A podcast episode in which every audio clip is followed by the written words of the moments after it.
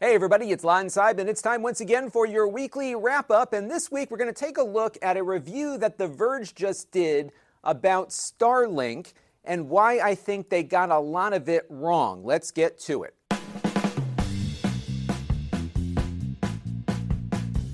Now, the article in question can be found on the link you see on screen here.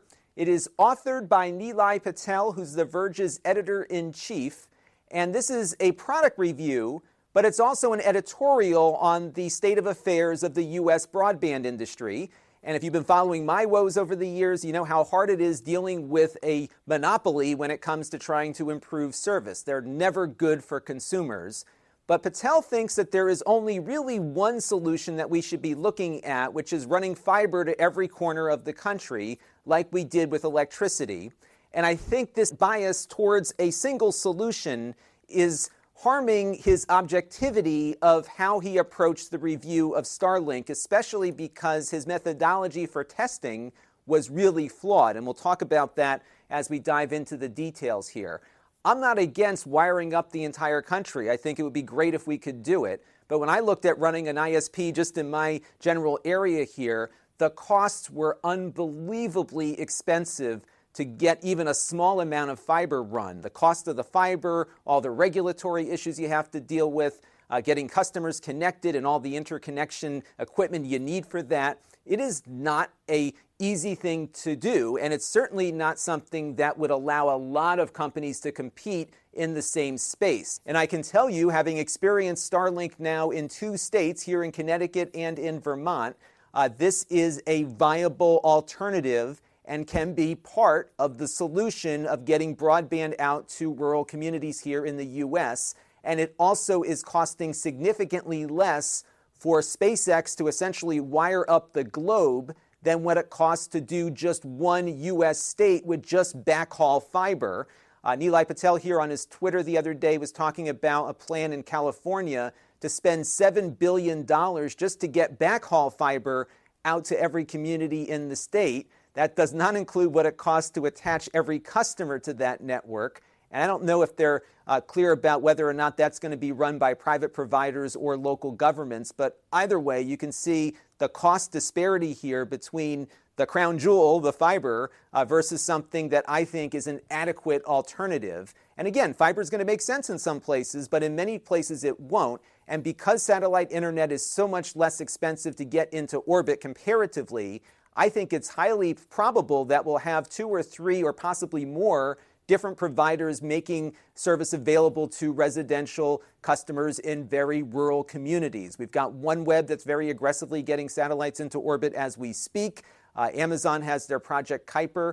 The cost of entry here is a lot less than running fiber, and I think there's a reason why we're seeing so much interest in the satellite space, because it is affordable and has enough of a market that can provide some competition. All right, let's dive into what I think Patel got wrong here in this review. Now, he does correctly point out that you need a good line of sight to the northern sky for this to work, and things that get in the way of that line of sight, like trees, buildings, and other things, will obstruct the signal and result in a degradation of performance.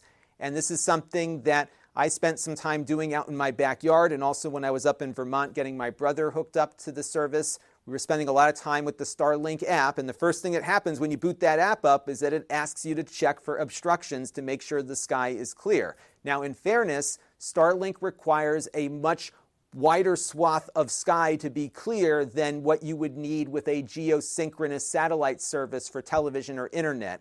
Uh, so those geosynchronous services have a satellite in a much higher orbit. It is geosynchronous in that it is moving at the same rate the Earth is rotating, so you only need to be pointed at the same spot in the sky for that tight beam uh, to get focused into your dish.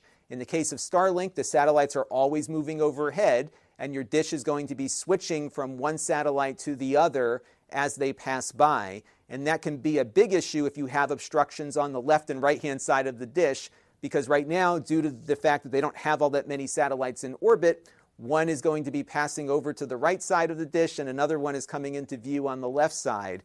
And that's where obstructions can become an issue. Now, what Patel did is he set his dish up sixty feet away from his house with what he says are clear views of the sky, but it's still obstructed for two hours a day because of the top of his house and the trees behind it.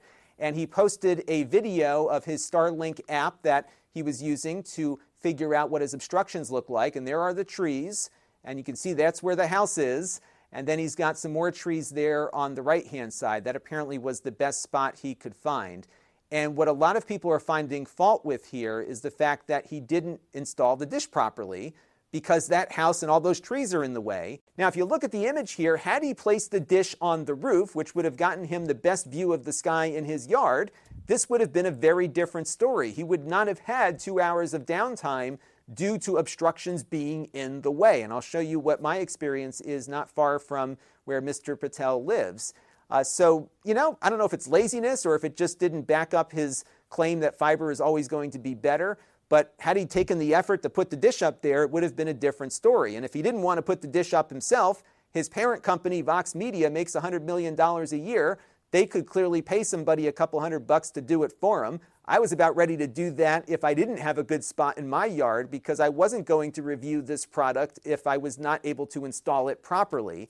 And there is not an internet service on the planet that is a plug-and-play kind of endeavor. For the most part, if you're using a residential internet connection, somebody has to install something. It took Comcast seven or eight people to get the fiber optic cable into my house, and other services also require some degree of installation for it to work in a home. But what really got me in his article was this statement where he says, it feels like we should all be more honest about what this thing can do. Like somehow everyone else who's talking about this is being dishonest. Now, I know he wasn't focused on me, the lowly little YouTube guy, uh, but I kind of took offense to this, to this statement, because I think a lot of people have been very accurately reporting the good and the bad with Starlink, myself included. So let's look at what an honest review of the product looks like. I got my dish in last week. Uh, put it out in the yard during a live stream so you could all see the good and the bad in real time as it unfolded. Uh, this is the view of the sky that I have in my backyard. As you can see, I found a spot that was clear of obstructions, and it was a perfect spot, and it seemed to work very, very well because we had a full, clean view of the sky. But I was prepared to go on the roof or pay somebody to do it if I had to. Luckily, I did not have to go that route. And if you look at the last twenty-four hours sitting out there in the backyard, I only had seven seconds of obstructions reported. I had thirty-four seconds of no satellites being in view, and then about three minutes of beta downtime due to work that SpaceX was doing on the network. Now, if you don't believe me, here's a friend of mine in town who also got Starlink, and he actually has more obstructions. In fact, his view here almost looks similar to Mister Patel's, minus the house in the way. He's got some trees there on the right-hand side, which could represent some issues as satellites are going out of view. He's got a tree and a flag there on the other side, some trees behind him as well. Uh, and he did not see what Mister Patel got, because although he was obstructed, he did not have a house kind of sitting in the way of his connection. And if we take a look at my friend Stephen's report here, again, around the corner from me, he was obstructed for four minutes, a little bit more than me because he has more things in the way. No satellites for forty-two seconds and about the same level of beta downtime. So let's take a look at another Starlink installation I have access to, my brother's up in northern Vermont. Uh, this video was taken in February, not now. It's looking a lot nicer up there at this point. Now, my brother did have to mount his dish on the roof to get the best view of the sky. But as you can see here, over the last twelve hours, this is now his primary internet connection, and it was out for maybe two minutes over that span of time. And he says the outages have become fewer and fewer as more satellites get into view. And for my brother, Starlink was a game changer. He lives in rural Vermont. You're not going to run a fiber optic cable to his house anytime soon, and if you are, you're putting it up on a pole that's prone to damage from storms and everything else. It was never going to happen. Uh, here he's got something that we were able to get up and running for him uh, within the course of an afternoon. He spent a little bit more time getting it roof mounted, but it's been great for him in his business, and he was sick of waiting, and I think this is exactly the target market for this service, not somebody like me or Mister Patel who has an internet connection at their house already. I got mine, as I mentioned, as a backup to my existing connection, given that I live in an area where trees fall and take down telephone poles, and I'm out for a week or more.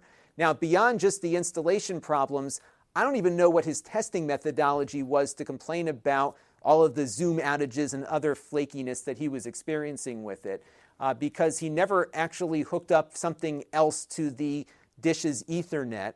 And I don't know how he was actually connecting to the service either. It looks like he was using the included Wi-Fi router. Uh, I don't know if he was actually running this through his home network or not, or if he was relying on uh, its Wi-Fi or using Ethernet. But whatever he was doing, it just did not line up with what my experience has been with this. In fact, I had my kids on the dish all weekend with the router outside, and they had no idea they were using Starlink versus our usual internet connection for the stuff that they usually do. So everything about this review, I think, was tilted towards an opinion that fiber optic is the only way to solve these broadband problems. And I think if he had taken the time to actually put the dish on the roof, uh, his opinion might be a little bit different. And at the end of the article here, Mister Patel asserts that all of this satellite stuff is unnecessary and only exists because of the lumbering B S of monopolistic regulatory capture that defines the uh, U S telecom industry. And yes, the U S telecom industry is controlled by monopolies. We talk about this all the time. And every time that we have run wires somewhere, a monopoly ends up running the service. Pick your flavor: power, T V, phone, internet, all monopoly driven because of the cost of running those cables out to those locations in the first place, many times covered by taxpayers, and secondarily, running the service and maintaining it. If there's not a lot of people, there's not enough to have a competitive market, and that's why there are so many monopolies. Meanwhile, with these satellite services, we're seeing that SpaceX can essentially wire up the globe, maybe for ten billion dollars. That's what they estimated the cost to be for the first leg of their service. And if you look at what just backhaul fiber in California costs, it's seven billion dollars. And guess what? That satellite market might actually be more competitive in some places. Yes, if you're in a densely populated area, you could probably have multiple fiber providers competing there. But in places where you have less density, it's a lot harder for wireline to be competitive. Where I live in Connecticut, they've tried everything, including the facility-based competition. None of it worked. There were not enough customers to justify the expense of maintaining the infrastructure. And I think that's where satellite is going to play a part. It's not the solution, but it's part of the solution in places where, like my brother lives, where there's just not a lot of customers per mile. And there actually can be a competitive market for him because you might have two or three satellite providers up in orbit that he can choose from in a couple of years. And I think that's ultimately what this will be looking like as the broadband discussion continues here in this country and throughout the world. There's going to be a tapestry of solutions, not a single one. Now, it's also important to note who owns Vox Media, uh, which is the publisher of The Verge. And guess who has a significant stake in that company? N B C Universal, owned by Comcast. They are the lead investor. They have a two hundred million dollars equity investment that was made a few years ago. There was also an earlier round of investment from Comcast Ventures. So the monopoly here has a significant stake uh, in The Verge. And I think part of that ownership kind of dictates the culture of the place. And yes, he's railing against monopolies, that Comcast is, but the solution that he's proposing is to create more monopolies or make the current ones stronger. And I think that's clouding his judgment here, and clearly he did not give Starlink a fair shake based on where he set up the dish. When you need mealtime inspiration, it's worth shopping Kroger, where you'll find over thirty thousand mouthwatering choices that excite your inner foodie. And no matter what tasty choice you make, you'll enjoy our everyday low prices, plus extra ways to save, like digital coupons worth over six hundred dollars each week. You can also save up to one dollar off per gallon at the pump with fuel points. More savings and more inspiring flavors make shopping Kroger worth it every time. Kroger, fresh for everyone. Fuel restrictions apply. Now, while I don't have a two hundred million dollars equity investment to talk about, I do have the support of all of you. And this week, we have a couple of super chatters to thank. As Death Stalks Us, Thomas Anfang and Grayson Petty, who all contributed during our recent live stream. I also want to thank our newest supporters here on the channel, John Kelly and Paul Outlaw. Uh, both made contributions via the YouTube membership program. If you want to support the channel, you can. You can go to lon.tv slash support and make a monthly or a one-time contribution. We have my own thing on DonorBox, which is where that link will send you, but we also support Patreon, Floatplane, and the YouTube membership program. You can find me in other places, including my Extras channel, where we did our uh, little live stream from the satellite dish. And we also have a pretty big presence now on Amazon at lon dot t v slash Amazon shop. You can subscribe to my email, so the next time we've got one of these big streams coming up, you can get notified of that. We don't email you all too often there.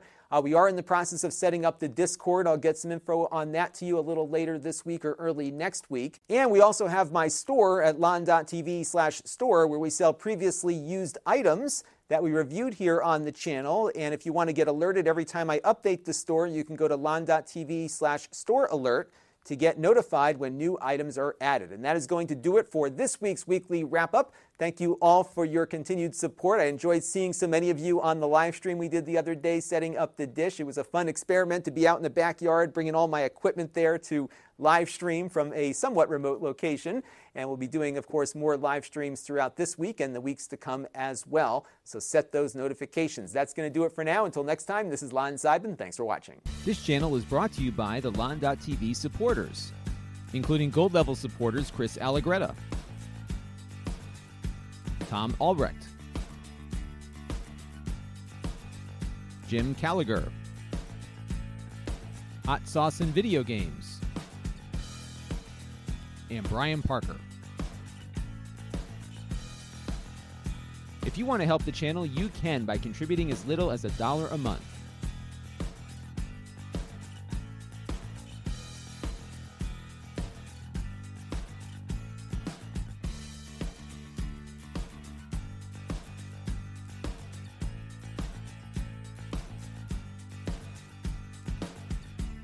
Head over to lon dot t v slash support to learn more.